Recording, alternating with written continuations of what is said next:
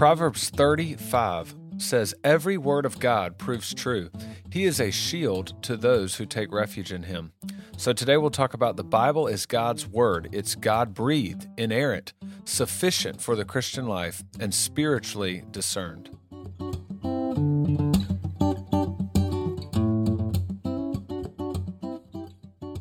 The purpose of this podcast, Doctrine for Doxology, is to know the truth about God, these, these doctrines that are found in the Bible, and not just to know the truth about God, but to apply it to our lives. That's our doxology, our worship or praise of God.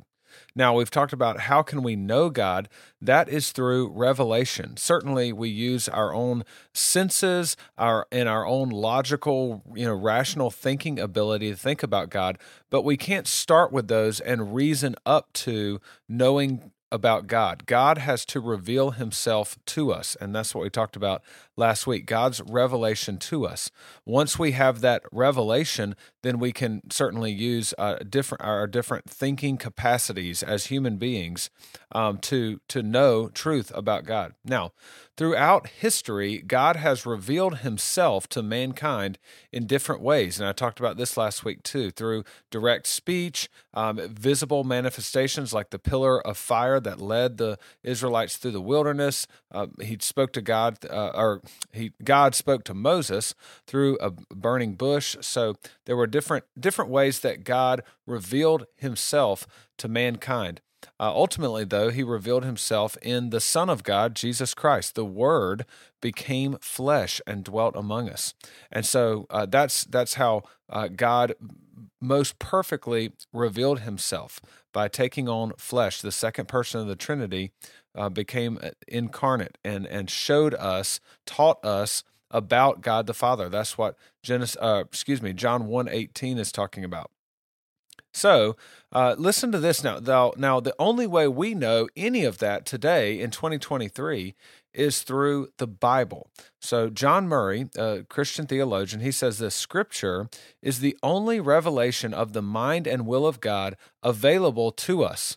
This is what the finality of Scripture means to us. It is the only extant revelatory word of God. Now, certainly this contradicts lots of other uh, false religions who who have their their modern prophets that that clarify or correct what they say is the corrupted uh, words in the Bible, and and they they bring about this this new truth or this truth that was lost in the past, different things like that but the bible is is god's word to us and it's it's the only authority the only extant revelatory word of god that we have today. And so uh, today we'll talk about the Bible. Three main points the Bible is God's Word, the Bible is sufficient, and the Bible is spiritually discerned. So the first one, the Bible is God's Word. This covers the doctrines of the inspiration of Scripture and also the inerrancy of Scripture. In 2 Timothy 3,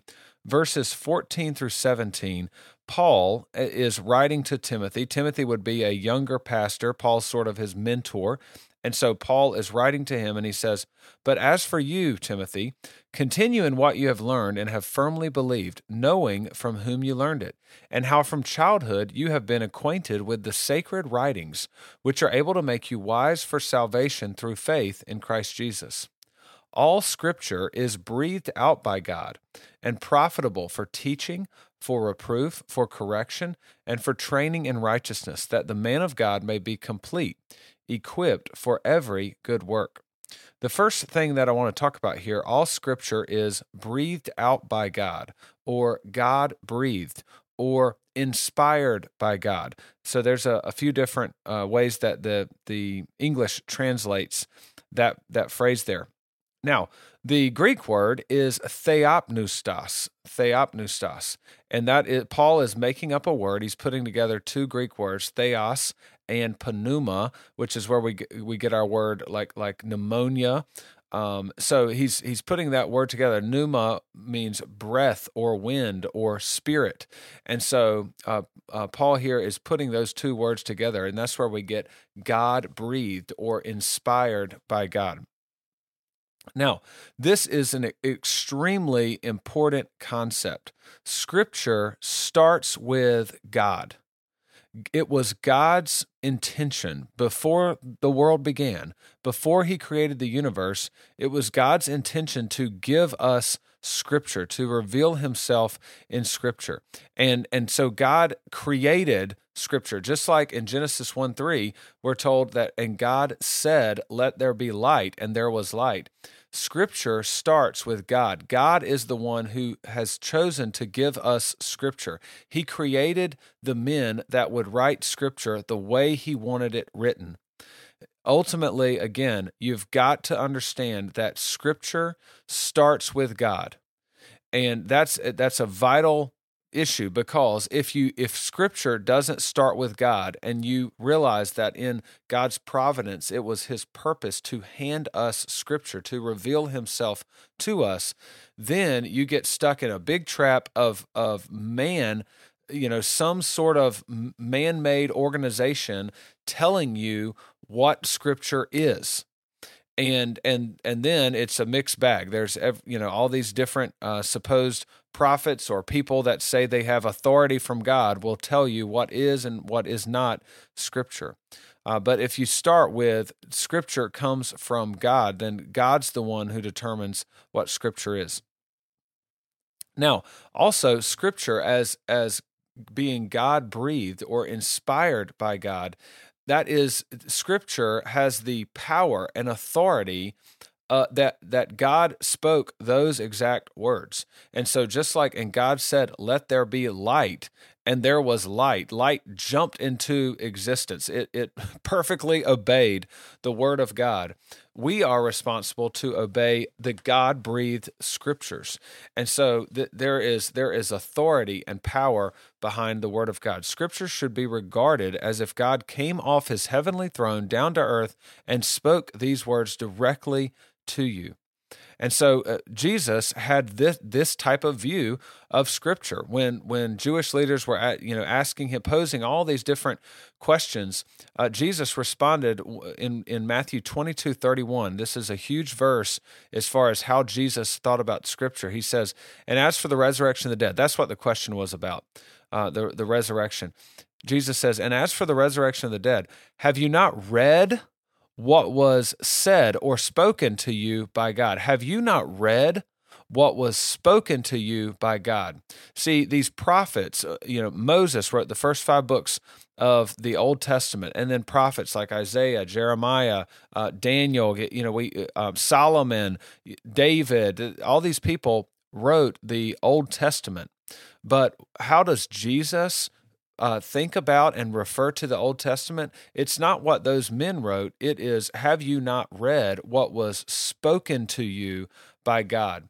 So again, scripture starts with God, and he used men to, to write what he wanted written down and more more on that in a little bit but you just got to know that scripture starts with god it is god breathed now when when we say that uh, it is inspired. Scripture is inspired by God. What we're what we're not meaning is that like if someone watches a movie or sees a sunset and then is inspired to write a song or write a poem or or something like that, we say, "Wow, that that author was so inspired." Um, and and it was something that inspired them. That is not what we're saying about Scripture scripture is not inspired by God. Like like these men it's these men coming up with their own stuff and they just use God as their as their inspiration. No we're saying even more we're saying more than that that it is the it is God's breath. It is his words in scripture. And so it's it's not it's not that Isaiah was contemplating God and became inspired and just started writing. No um, it's, you know, in Isaiah and throughout the Old Testament, you have the prophets not saying their own stuff. They're saying, "Thus says the Lord, who brought you up out of Egypt," and then they, you know, pronounce what the Lord is saying. So, um, again, it is it is Scripture is God breathed. Also, when we say Scripture is God breathed, God didn't look through the corridors of time and and and see Moses, what Moses wrote, and John and Paul, and said, "Wow, that's those are those are pretty good. Let me let me breathe into those and give those books, those letters, um, uh, you know, this extra life, and I'll sort of make that."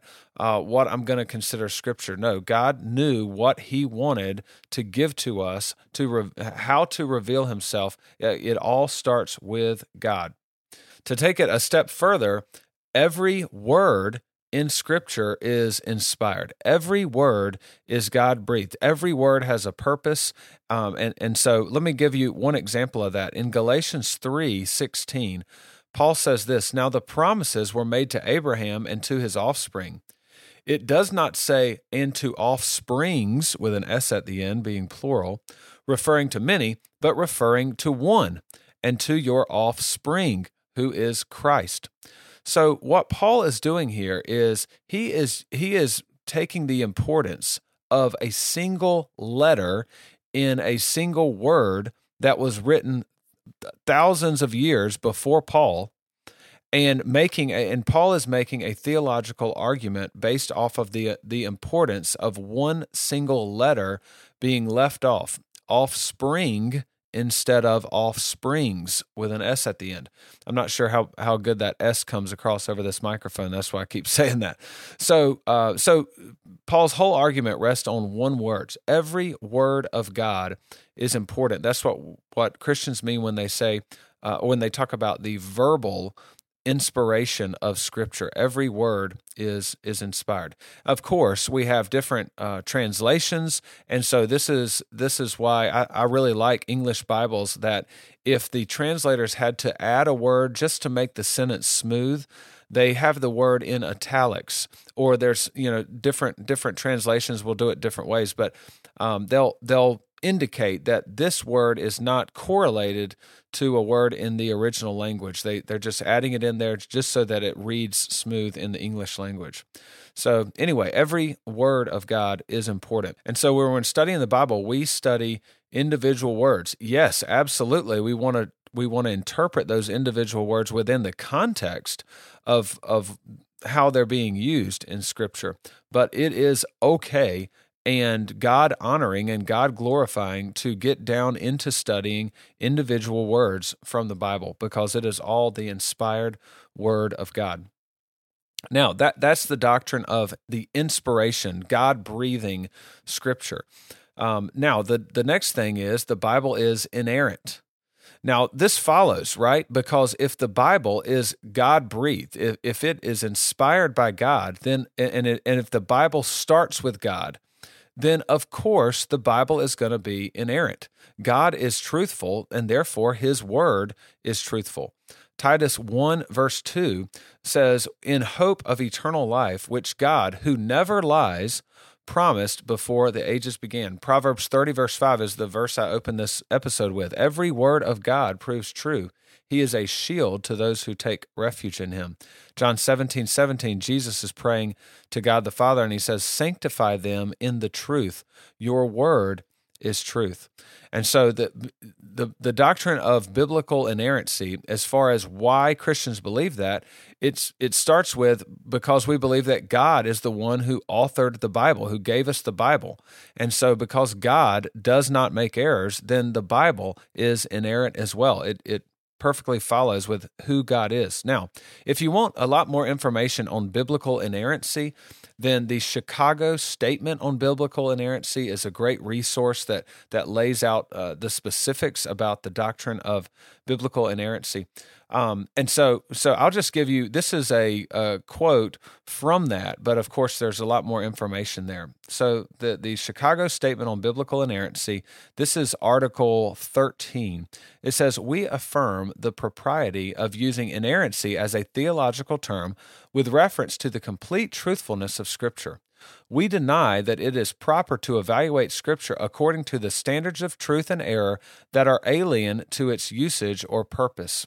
We further deny that inerrancy is negated by biblical phenomena such as a lack of modern technical precision, irregularities of grammar or spelling, observational descriptions of nature, the reporting of the falsehood. So, so observations of descriptions of nature, like the sun rises and sets, and and so a scientist may say, well, the Bible clearly hasn't has errors because actually the the sun's not rising and setting, the the Earth is revolving around the sun, and and that sort of thing. Um, so we're saying the Bible is simply making observations that a man would make about the sun. We still say, you know, sunrise and sunset today, uh, even though we know that that we're we're revolving around the sun. Um, following, uh, continuing on, the reporting of falsehoods, the use of hyperbole and rounded numbers, the topical arrangement of material, variant selections of material in parallel accounts, or the use of free citations. So, uh, lots of lots of wordy stuff there. But uh, another one that I'll bring up it says the use of hyperbole uh, or and and round numbers. Um, a use of hyperbole would would uh, a category of that would be Jesus talking about the mustard seed, and he says that you know the mustard seed is the smallest of the seeds or whatever, and and so people will say, well, actually, you know, this some other seed is smaller than the mustard seed, and if Jesus is God, then shouldn't he know that, and and all these things. When we say that the Bible is inerrant, we mean that God is communicating truthfully to the listeners. And, and so when Jesus is is talking to the crowd there, he's using um, he's using things that they would be familiar with in in conveying truth to them. And so he's Jesus can can speak in hyperbole. He, Jesus does speak in hyperbole a lot. Hyperbole would be like I was recently working on a little project here at the house, and I spent a decent amount of time um, in my crawl space under my house. And so if I said, was talking to someone, hey, what'd you do this weekend or what'd you do Saturday? Oh man, I was under my house all day working on a project, right? I wasn't actually under there all day, but I was under there the majority of the day. So I'm using hyperbole there. And so, um, so the Bible does things like this. And so you, it, it would be wrong to go to the Bible and try to find one of these little details like that and say, oh, look, you know, here's an error um, uh, this happens in the gospels when people when people look at the gospels and was it the was it a messenger? Was it a servant who came to jesus and said you know the master's child is sick and uh, or they're they're dying and you need to be please come heal them? Or was it the actual master himself who came to jesus? You know different things like that. And so um, as those authors are writing that account overall the truth of the story is that this master whether he came himself or he sent a servant to Jesus they are pleading with Jesus to heal the their child and Jesus does. And so eh, the the bible is not in error in in reporting things this way. Also biblical inerrancy is not referring to how people interpret the bible. Um, the the bible being inerrant does not mean that people cannot misuse it and so, uh, in in a book called Sola Scriptura, um, the, this section is called "The Nature of the Bible's Authority." They say this: the Scripture erroneously interpreted is no longer God's word, as Jesus' confrontation with Satan in the wilderness underlines. So, when when Satan used God's word, but he was using it the wrong way, and so that is that is not um, that that does not have the authority and power of of God's word because it's being misused. Now, another question that you may ask as you're studying this passage in 2 Timothy, all scripture is God breathed, is that Paul is writing to Timothy. And so the, the, New Testament obviously has not been completed. And so is Paul actually referring to the New Testament? Can we look at this verse and think that it applies to the New Testament. In in the context of the verse, it's most likely talking about the Old Testament. But today, when we look back at that statement, all scripture is God breathed.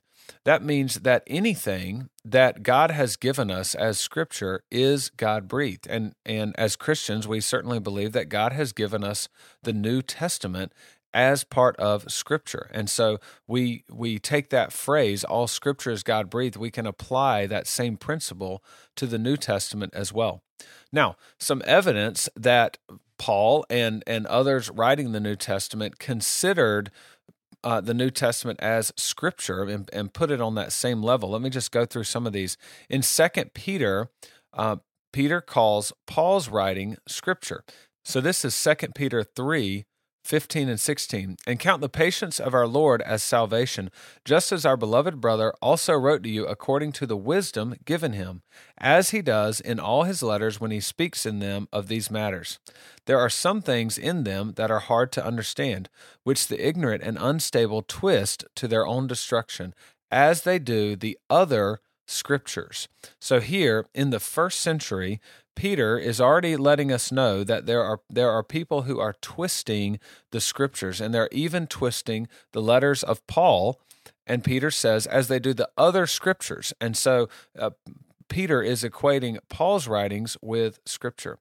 Now, Paul considered the gospel according to Luke scripture. In 1 Timothy 5:18, Paul writes, "For the scripture says, you shall not muzzle an ox when it treads out the grain, and the laborer deserves his wages." Now, the first phrase, you shall not muzzle an ox, that's from Deuteronomy 25:4. But the second one, the laborer deserves his wages, was right from the lips of Jesus, and that is recorded in Luke 10 7. Now, certainly there are Old Testament laws which which the general principle is that the laborer deserves his wages. But here in the Greek, Paul is directly quoting word for word that the what Jesus said in Luke 10 7. It's it's a direct quote. And so Paul is quoting Luke as as scripture. Now, why would Paul be quoting a, the gospel according to Luke as scripture? Luke was a traveling companion of Paul. So Paul certainly would have been familiar with the gospel written by Luke. Luke sought out eyewitnesses to write the account of Luke and the, the and Luke Acts. He wrote both of those, Luke and Acts. Uh, you can think of that as as one long book written by Luke. If you read different parts of Acts, uh, Luke will say something like, "And we traveled to so and so." He's he's accounting, you know, uh, he's recounting Paul's travels, and and then he'll say, "And we traveled here and there, or whatever." So in some uh, sometimes in Acts, Luke is is with Paul, and he and he indicates that in the way that in in the language there, and so um, Paul quotes Luke's gospel as scripture. Now Paul can also considered his own writings as scripture. In 1 Corinthians 14:37, Paul writes, "If anyone thinks that he is a prophet or spiritual, he should acknowledge that the things I am writing to you are a command of the Lord." Now, in the Old Testament, this phrase, thus says the Lord, um, things like that were, were common language in the Old Testament. And so, it, you know, certainly God spoke to the people of Israel through the prophets, and and many times they said, "Thus says the Lord," and then they would they would give their prophecy. Hebrews one one and two says, "Long ago, at many times and in many ways, God spoke to our fathers by the prophets, but in these last days, He has spoken to us by His Son." And so, in the Old Testament, you have phrases like "Thus says the Lord." In the New Testament, we find out that Jesus is Lord. That's that's what Jesus is referred to over and over and over again in the New Testament. Jesus is Lord. And so the New Testament gives us what Jesus taught, that those are recorded for us in the Gospels. And then Jesus sent his apostles, uh, in, in including Paul, out with the message to the world uh, to to proclaim the gospel message throughout the world. And so the rest of the New Testament is teaching us um, and explaining the Old Testament, basically. Um, to to the rest of the world. And so Jesus did this on the road to Emmaus. He showed, starting with Moses and the prophets, he showed those two disciples on the road to Emmaus how to interpret the Old Testament. And so this is what Jesus sends the apostles out to do. And and so we we have record of that in the New Testament. So that's why we consider the New Testament as scripture as well. It is a the New Testament is clearly clearly a continuation of the story of the Old Testament. When you finish the Old Testament, there's an expectation of the coming Messiah. And in the New Testament, when we see the Messiah come, death, burial, resurrection, and and he commissions the apostles. And then we and, and then Revelation tells us how it's all going to end. And so the New Testament completes the story that we're expecting to see completed from the Old Testament. Now, a few things about scripture. I said all scripture is God breathed. And so we can apply that not just to the Old Testament, but to the New Testament as well. But you a logical question from that is, well, what about these other groups that say there's more scripture. So I'm thinking about Mormons. They the, obviously the Book of Mormon they believe is scripture. They have the Doctrine and Covenants, the Pearl of Great Price. So they have some some other writings that they consider as scripture. Um, the Muslims have the Quran, which which when you read the Quran, here's what's interesting about the Quran. The Quran is challenging its readers to go back and basically see the truth of the Quran in the Bible. There there is there's there's never i mean uh, um, muslims will try to interpret certain passages in the quran to to support their modern view of the bible but when when you read the quran it's it's challenging in a few places it challenges you to go back and consider the truth taught in the bible and to judge it. Now, the the issue is that I mean, Muslims say that the Quran was written in eternity, but you know, eternity past by Allah. Um, but I, you know, I believe that Muhammad is is coming up with the Quran. And so as he's traveling around, he thinks that he is consistent with what the Bible is teaching, but he's not. A lot of the things that the the the teachings about Jesus in the Quran are actually from um, Gnostic gospels, gospels that were written hundreds of years after Jesus, uh, with some kind of some wacky stories about Jesus that that are made up. And so uh, the the Quran is asking you to compare and and saying that it's consistent. And so there's a great YouTube video on part of this called the Quranic Dilemma. The Quranic Dilemma, and it's by a guy named David Wood and so he he gives all these verses and kind of lists out the the argument um, for it. it. Very just fascinating. But anyway, so you have the Book of Mormon, uh, the Quran. You even have the Apocrypha, or Roman Catholics call it the Deuterocanonical books, which are in between the Old Testament and the New Testament. There's some extra books in there that they consider scripture that that Protestants do not. Um, now, I've done an episode specifically on that earlier in this podcast. Um, if you look for, just look for the um, apocrypha in the title, and um, and it'll be on that and why I, you know, I don't believe that those are scripture, and that gives more of a historical argument. Uh, the easiest way to think about the apocrypha. Let's do the apocrypha first, then I'll talk about. Uh, well, and I've already talked about the Quran, so I'll do the apocrypha right now, and then I'll also talk about the Book of Mormon and their other scriptures in just a second. So the with the Roman Catholic Apocrypha or the Deuterocanonical books, uh, the very simple reason that I do not accept those as scripture is because Jesus does not accept those as scripture. Um, Jesus, we we know we know what the Jews considered scripture during the time of Jesus. We know it, and so the, that was those books were not in there. They they were not laid up in the temple as Jewish scripture. And so that's to me that's the very simple explanation of why I do not not hold the apocryphal books as being scripture. Now, there's certainly some doctrinal things that contradict the rest of the Old and New Testament. Um, and there, there's lots of other reasons, but that's the very simple one.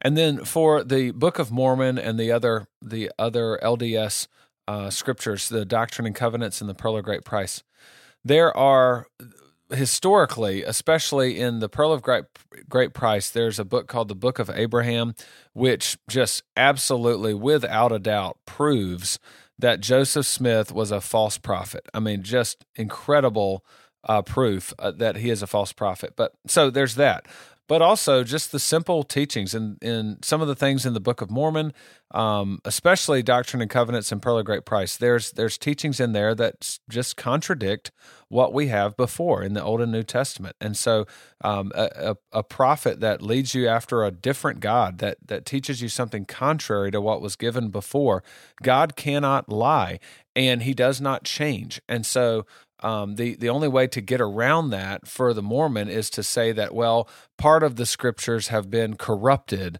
um, over the you know translation process and different things like that. They they can't hold to the inerrant word of God in, uh, in the Old and New Testament because it contradicts some of their teachings. All right.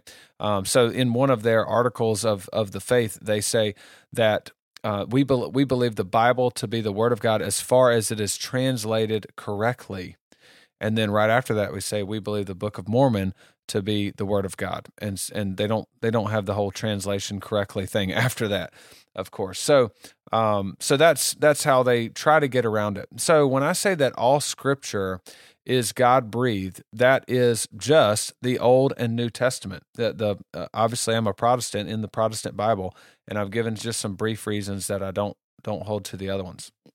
Now that is the the doctrine of biblical. Uh, the the inspiration of the Bible and biblical inerrancy, and then a kind of a rabbit trail that that I got going down. The next part I want to talk about is the Bible is sufficient. So this is talking about the doctrine of sola scriptura. I've, I've also done uh, you know lots of episodes on this in the series I did talking about Roman Catholicism. So if you go down through through those, you'll just look for sola scriptura. It's probably right in there with the apocrypha and, and all of that stuff as well. So um, that's some resources you can you can go listen to that as well. But let me just talk about sola scriptura. John MacArthur says it this way in the book entitled Sola Scriptura. So, uh, several pastors and theologians kind of got together and wrote different chapters of this book, Sola Scriptura. So, chapter five, John MacArthur wrote it. He says, "quote The Reformation principle of Sola Scriptura has to do with the sufficiency of Scripture as our supreme authority in all spiritual matters." Sola Scriptura means sim- uh, simply means that all truth necessary for our salvation and spiritual life is taught either explicitly or implicitly in Scripture. A few a few paragraphs down, he says, "Scripture is therefore the perfect and only standard of spiritual truth." Revealing infallibly all that we must believe in order to be saved and all that we must do in order to glorify God. So when we say that scripture is sufficient, it is it, scripture is all we need to know how to be right with God and to glorify God, to live out an obedient life to God. It's that's all we need. Now, sola scriptura obviously does not mean that scripture contains all truth scripture does not tell us how to change oil in our car or speak Chinese or you know or lots of other things. Uh, but it is it is sufficient in the truth that we need to know how to be right with God, so our, our salvation and how to glorify God, our, our Christian life. People are constantly seeking other truth besides Scripture in new books, uh, lost books of Scripture. There's you know all these Discovery Channel uh, specials about you know these uh, lost books, these these apocryphal books that were um, were kicked out of the you know the biblical canon. They they were they're supposed to be in there. They're just as good as the Gospel of John, but the you know the, these wicked men kicked out these books that should have been in there. Da Vinci Code type stuff. So people are always looking for these these hidden uh, secret books, or wondering, oh, what you know, what about this book that is mentioned in the Bible that we don't have? Uh, those types of things. Again, Scripture starts with God. Scripture is God's revelation to us. So, therefore, God is in charge, and the books that He has given us and preserved for us are the ones that He wants us to have. And so, sure, Scripture can can mention other books, but if God has not preserved them in history, then obviously He He doesn't want us to have them. And so that's that's the way the Christian thinks about um, uh, you know what Scripture is and, and why we have Scripture. Um, when when thinking about you know all these these lost books and things like that, uh, a verse that I mentioned in the first week of this Doctrine for Doxology uh, series. Deuteronomy 29 29, the secret things belong to the Lord our God, but the things that are revealed belong to us and to our children forever, that we may do all the words of this law. And so, again, scripture is sufficient. Now, um, one other t- thing I want to make comments on here before jumping back into Second Timothy and, and talking, showing from the Bible that that Scripture is sufficient. When we hear sola scriptura, that may make, make you think of the Protestant Reformation. There's five solas that sort of came out, out of that, and sola scriptura is is Scripture alone. And I've already talked about what that means. Now, for Roman Catholics, they have th- uh, what they call a three legged stool of authority. Okay, so they have scripture, they have tradition, and they have the magisterium. The magisterium is the teaching authority of the Roman Catholic Church. The, it's the Pope and the bishops that teach in union with the Pope. And so the, the Catechism of the Catholic Church, um, number 85, says this The task of giving an authentic interpretation of the Word of God, whether in its written form or in the form of tradition, has been entrusted to the living teaching office of the Church alone. So they, they say that they have a three legged stool. In a three legged stool, if one leg is longer than the other or shorter than the others, that, that stool will fall over. And so by say by calling it a three legged stool, they say that this is like a um, th- these are all equally authoritative. The problem is that you it cannot be that way because the magisterium, the Pope and the bishops teaching in union with the Pope, the, the Roman Catholic magisterium they interpret scripture for you. The the you know you are you are hopeless to interpret scripture for yourself. You need the church to help you interpret scripture. And the church can authoritatively tell you what scripture means and so the, the if you can inter, the magisterium by claiming the authority to tell you what scripture means they are an authority that is over scripture if the church says it then that is the authority. Even if you try to make an argument from Scripture that the church is wrong, as a Roman Catholic, you cannot do that. The church is right. And so they are setting themselves as an authority over top of Scripture. Now, the other one is tradition. The magisterium, the Pope, and the bishops teaching in union with him are the ones who know what tradition is and, and, and tell the people what the traditions are. So they these oral traditions supposedly are things not found in scripture that were passed down by the apostles to the to the pope and and the and the teaching authorities of the Roman Catholic Church and these these oral traditions have been passed down and then we we get things like papal infallibility again i've done a lot of um, spent a lot of time covering this in previous podcast uh, episodes but the, the main problem is if the magisterium interprets scripture for you and tells you what tradition is, they are setting themselves as an authority over top of scripture. And that is wrong.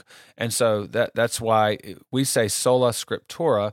Uh, James White, one of my favorite apologists, he's debated, you know, top Roman Catholic apologist, and, and he, he says it's for Roman Catholics, it's sola ecclesia. The church alone is their ultimate authority.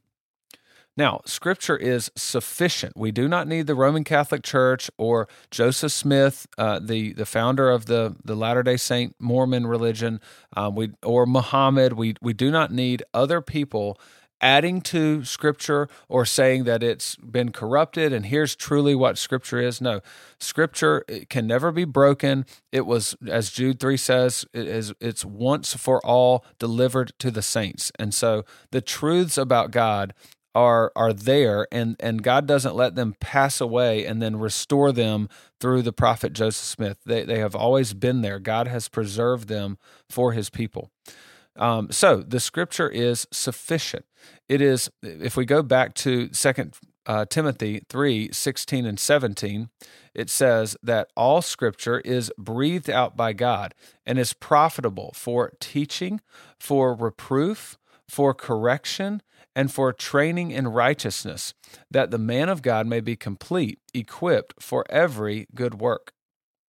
So, the first thing, first phrase here, it's profitable for teaching. This is the same word that's trans, translated doctrine in other parts of the Bible. Titus 2 1, but as for you, teach what accords with sound doctrine. The Greek word is didaskalia, and, and that is uh, the same word here for teaching. So, scripture is profitable for knowing doctrine about God. Secondly, it's, it's, it's profitable for reproof. A reproof is to convict of sin, to rebuke, to say that is wrong. And so that that is what a reproof is, and Scripture certainly does that. It it, it convicts us of sin. Next, scripture is it, it corrects us. So it's profitable for correction. Um, a, a correction, so a reproof is to say you're wrong. A correction is here's what you need to do to make it right. And so this is, I think about a pilot who is off course and you know ground control calls up and and says hey you've you've drifted off course. Set your bearing at this what uh, this direction or whatever and get back on course and and so they they reprove for being off course. Hey you're this is wrong. You're off course. And then here's how you make it right. Here's how you get back. So the bible certainly does that as well and so it, it, the bible helps reform us in our thoughts. And then lastly for training in righteousness. Now training there is a key word. It's paideia. And this this word uh, in in when you think about training this is not just like a one hour a week uh, type of thing. This is more like a lifestyle. This this would be a a worldview or a culture. So um, this word is used when when thinking about like uh, Spartan warriors. They, they, this was the paideia. That this is they were uh, the, these boys were trained from a young age. It was their way of life to be a Spartan warrior. Everything that they did in their daily activities was in training for that responsibility. And so, for training in righteousness, the, the Bible does this. The Bible shapes our worldview. It it helps us in every uh, aspect of life. It, it trains us as we grow in righteousness, and so that's that's what the the Bible is for. Now, it's so it's it's profitable for teaching, re- reproof, correction, and training in righteousness, so that in or in order that the man of God may be complete, equipped for every good work. So the man of God, this this is a a phrase that that's kind of like like an Old Testament way of saying uh, what would be like a pastor, and so it's it's profitable for a the pastor to be complete and equipped for every good work. And so Timothy was a young pastor. Paul is is mentoring him. So this makes sense in the, the context here. But this certainly does not just apply to pastors. If the if the Bible is sufficient um, to complete and equip for every good work the man of God, well, it's certainly sufficient then for, um, and I'm using uh, you know air quotes here, normal Christian. And so the the Bible is sufficient for all believers um, to to um, to know how to be right with God and and how to live obediently for God. This word complete is a, a, other ways it's translated. Again, I'm I'm using the ESV, but it's it would be adequate, capable, competent, perfect, or proficient. And then the word for equipped, um, it means to fit out, to to outfit. So um, an example that I use is like if I was a first time golfer and I went to a golf pro shop and, and I needed to be outfitted to play golf. I mean, that pro shop is going to have everything I need to fit me out to play golf. I, you know, shoes and, and, pants or shorts and a golf shirt and hat and you know all the different the clubs and all all of the all the stuff that I need to play golf they can fully outfit me in the same way scripture is it it it equips the man of God for every good work. It fits him out. It gives him everything he needs to accomplish every good work. And so that's that again, this is how we this is one of the verses that we use, a, a big time verse in our doctrine that scripture is sufficient for the Christian life. Sola scriptura. Now, the third and final point of the day is the Bible is spiritually discerned. 1 Corinthians 2, verses 11 through 13, Paul writes, For who knows a person's thoughts except the spirit of that person which is in him? So also, no one comprehends the thoughts of God except the Spirit of God. Now we have received not the Spirit of the world, but the Spirit who is from God, that we might understand the things freely given us by God. And we impart this in words not taught by human wisdom, but taught by the Spirit, interpreting spiritual truths to those who are spiritual. This is this is a really important verse as we think about Scripture. Um, verse twelve. Now we have received not the spirit of the world, but the Spirit who is from God so that we might understand the things freely given us by God. I mean that that you know that is revelation there. God has given us revelation of himself. And how are we to know that? It is the spirit who is from God that that shows us so that we can understand the things freely given us by God. And so scripture is spiritually discerned. Verse 11 is talking about you're like who is who is the best interpreter of a, a written document? Well, it would be the person who wrote that document. Uh, I'm right now. I am reading a biography of Alexander Hamilton, and and him and James Madison teamed up. But even though Hamilton wrote the majority of them, called the Federalist Papers, and the Federalist Papers are it's basically commentary on in interpreting the Constitution of the United States. And so, as men who were in the room, who were in the debates of of what the Constitution should be, uh, they're explaining what they mean by certain sections of the Constitution. So that's a, a, good reference to know kind of what some of the founding fathers were thinking about the Constitution. Now, there's a, another side. The Federalists were, were just one side of the argument, but at least it's from men who were in the room as they were debating these things. So that's, you know, there's the, the one who is the best interpreter of a written document are is the one who actually wrote the document. And Paul here says, no one comprehends the things of God except the Spirit of God.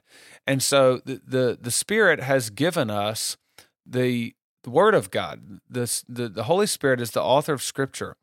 2 Peter 1 20 through 21 says, Knowing this, first of all, that no prophecy of Scripture comes from someone's own interpretation for no prophecy was ever produced by the will of man, but men spoke from God as they were carried along by the Holy Spirit.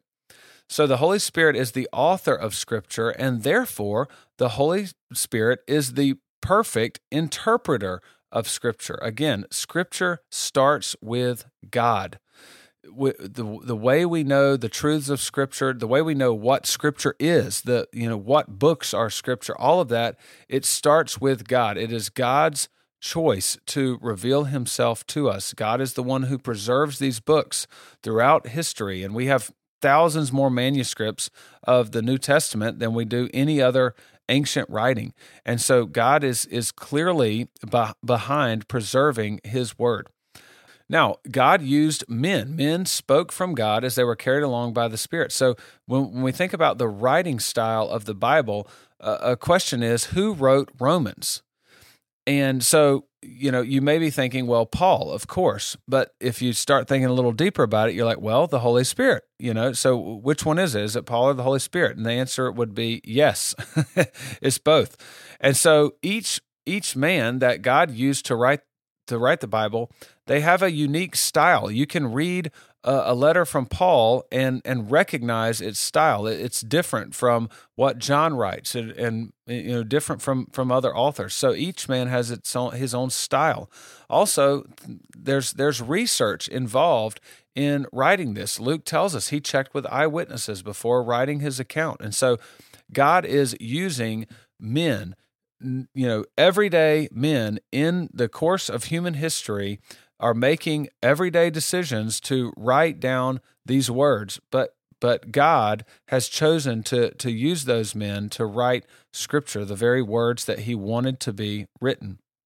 Now, back to this the the main verse I'm using for this the Bible being spiritually discerned, this 1 Corinthians 2, 11 through 13 passage. In verse 13, and we impart this in words not taught by human wisdom, but taught by the Spirit, interpreting spiritual truths to those who are spiritual. If a non-believer, a you know, reads the Bible and is not impressed with the Bible, does not consider it authoritative, does not consider it beautiful, does not consider it um, truthful in, in any way. That should not rattle the Christian because, in the deepest sense, the Bible is spiritually discerned. It is the Holy Spirit working in the heart of the believer that that makes the Bible um, that that makes you want to be in God's Word. Wants you want to just know God's word in a better way because you ultimately want to know God. You want to worship God. That's the Holy Spirit working in your heart and showing you the truths of Scripture. So it shouldn't rattle the non believer, uh, excuse me, it shouldn't rattle the believer when the non believer just doesn't see it. Um, certainly, we pray that, that the Holy Spirit opens their eyes to see that, and we uh, we continue to to share the gospel with them. But it shouldn't rattle us if if they're not convinced by it. Again, the Bible is not appealing to to men to sort of vote on it being true and God's word. The the Bible just straight up says it. Says, you know, God existed in the beginning. God created the, the heavens and the earth. So, uh, says God existed, and the and also speaks of its own authority as if everybody should know this, it, and it holds men responsible for for rejecting it. And so, it is the Bible's um, authority and the the inerrancy, the the inspiration of the Bible. It's not uh, due to a to man's voting on it being authoritative. It it is authoritative, and man is responsible to to accept it that way because again, it is God revealing Himself to us. One simple verse to uh, to get to get this concept. Jesus says in John ten twenty seven, "My sheep hear my voice, and I know them, and they follow me."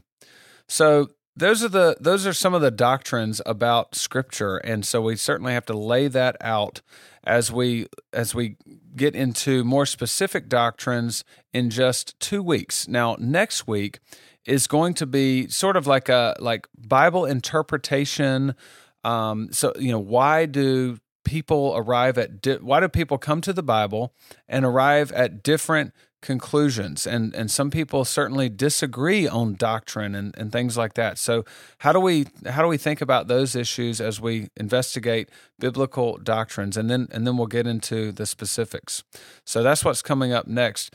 Now in for the doxology closing you know so how, how do we think about all of this in um, in our worship of God certainly when you see scripture as being in the inspired word of God and being inerrant and being sufficient that changes the way you uh, hopefully in, it increases your love and appreciation for scripture and and your thankfulness uh, that God is so gracious to give us his word so that we can know him and so uh, you know that's that's the doxology there and so I pray that as you uh, as you worship God as you go about your day that that um, if you haven't been reading God's word on a daily basis, that that would start to happen. Um, that should that should be um, a natural thing for a Christian. Certainly, we have distractions, but but it should be uh, just a basic that you are. Uh, even if it's just a few minutes, you are in God's Word on a routine basis, and so I would encourage you to to do that if you're not already. Um, so, in, in closing out a verse here, it's Psalm 19, 7 through 14. Now, Psalm 19, the whole uh, chapter there, is the, the first part is about God being seen in creation. The heavens declare the glory of God, is, is how it starts.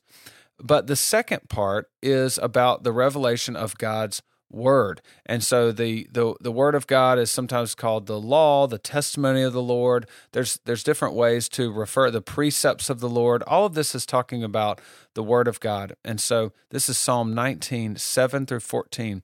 The law of the Lord is perfect, reviving the soul. The testimony of the Lord is sure, making wise the simple. The precepts of the Lord are right, rejoicing the heart. The commandment of the Lord is pure, enlightening the eyes. The fear of the Lord is clean, enduring forever. The rules of the Lord are true and righteous altogether. More to be desired are they than gold, even much fine gold, sweeter also than honey and drippings of the honeycomb. Moreover, by them is your servant warned. In keeping them there is great reward. Who can discern his errors? Declare me innocent from hidden faults. Keep back your servant also from presumptuous sins. Let them not have dominion over me. Then I shall be blameless and innocent of great transgression. Let the words of my mouth and the meditation of my heart be acceptable in your sight, O Lord, my rock and my redeemer.